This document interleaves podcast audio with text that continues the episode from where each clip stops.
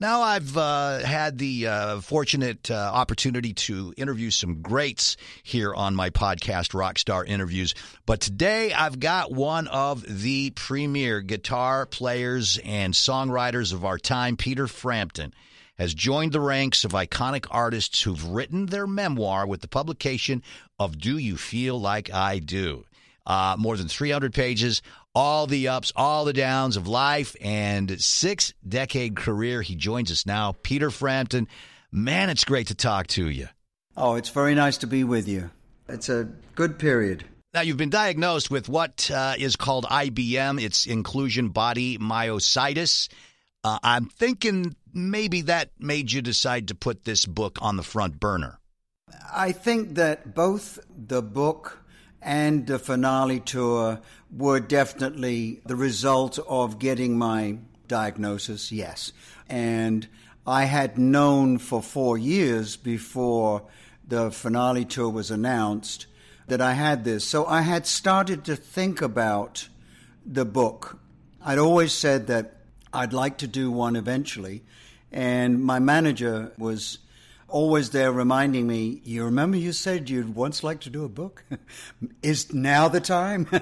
so he uh, definitely gently uh, nudged me in the right di- direction there. And I just thought it was the, the appropriate time to do it before I forget anything more. And also because things were sort of winding down in my touring career and I'd have more time. I see journalist Alan Light helped you write the book, but uh, I was wondering uh, because Elton John had this problem when he wrote his memoir. He didn't write anything down. How about you? Did you keep a journal? I'm not a journal keeper. I should be, and I spoke with Cameron Crowe last night, and uh, he always used to say years ago, write it down. When stuff happens, write it down. Well, I never did, but luckily, I have a pretty good memory but then I'm still now waiting for my friends to tell me that's not what happened. but as far as I'm concerned, this is my bird's eye view of what happened, how I see it. It might not be totally as other people see it. You know, if you have something happen on the street and you have three people, there'll be three different ideas of what happened. You know what I mean? Yeah, that brings me to uh, the next question I have. Did you reach out to anybody to help you remember? Actually, my family were a huge help, friends, ex wives, and stage managers from past. Yes, I did reach out when I just couldn't remember that one detail that I really wanted. And then I got it back in spades, uh, stuff, and then it triggered my memory. So, yes, I did have a lot of help when needed, yes, and I thank everybody for that. How did you go about, you know, striking a balance between what you thought needed to be on these pages and what had to remain private? I just told what happened, you know, good, bad, and the ugly. You know, I've had wonderfully successful times, I've had sad times, and I've had career failures. and my, my career has gone up and down on the graph. So obviously, I just wanted people to know not only how I felt with the success, but I also wanted people to know how I dealt with the failures and the times when money was, was an issue again all of a sudden. Who would have thought that, you know? So, um, and obviously relationships and things like that change. So I did, I didn't hold back too much. No, if it needed me to tell that personal part, that's why it was a little painful. I found writing the book because if I don't say this part, the other part doesn't make sense. And so, you know, I take responsibility for the mistakes that were laid upon me because there were decisions made by people in the business that were for their agendas, not necessarily for my personal agenda. So I take responsibility for going along with that. You know, I could have said no. A lot of times I did, but I made some terrible mistakes by going along with things that everyone thought was good for them. Yeah, and you don't hold back when it comes to the negative times in your life.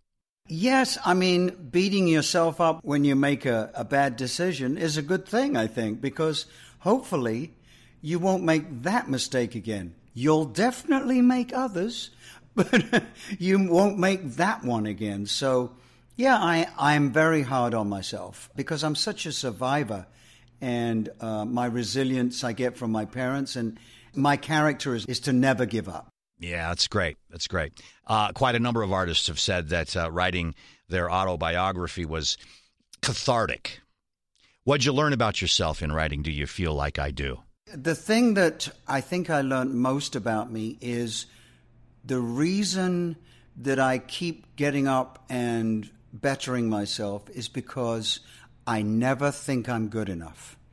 Now, yesterday, 20 years ago, there's always something I can do better in my craft and as a human being. It keeps coming back in the book. Each time I didn't feel good enough, didn't, and I didn't realize it and, until I read the whole thing from front to back, obviously editing and stuff like that. So, yeah, that's a big part of, uh, of my makeup, I guess. Now, now, obviously, you've you've referenced your your magnum opus, if you will, the song "Do You Feel Like We Do" for the title, changing it to "Do You Feel Like I Do." Why that song? Because it's so obvious. You know, it's an obvious title, and even though "Show Me the Way," "Baby I Love Your Way" were pop hits from that uh, live album, the one that it's like an anthem now is "Do You Feel." So it was pretty obvious that that should be the title. Now, I thought I knew a lot about you, Peter Frampton, uh, before reading the book, but who knew that you were good friends with Chicago guy Bob Newhart? You met him at the wedding of your manager's daughter.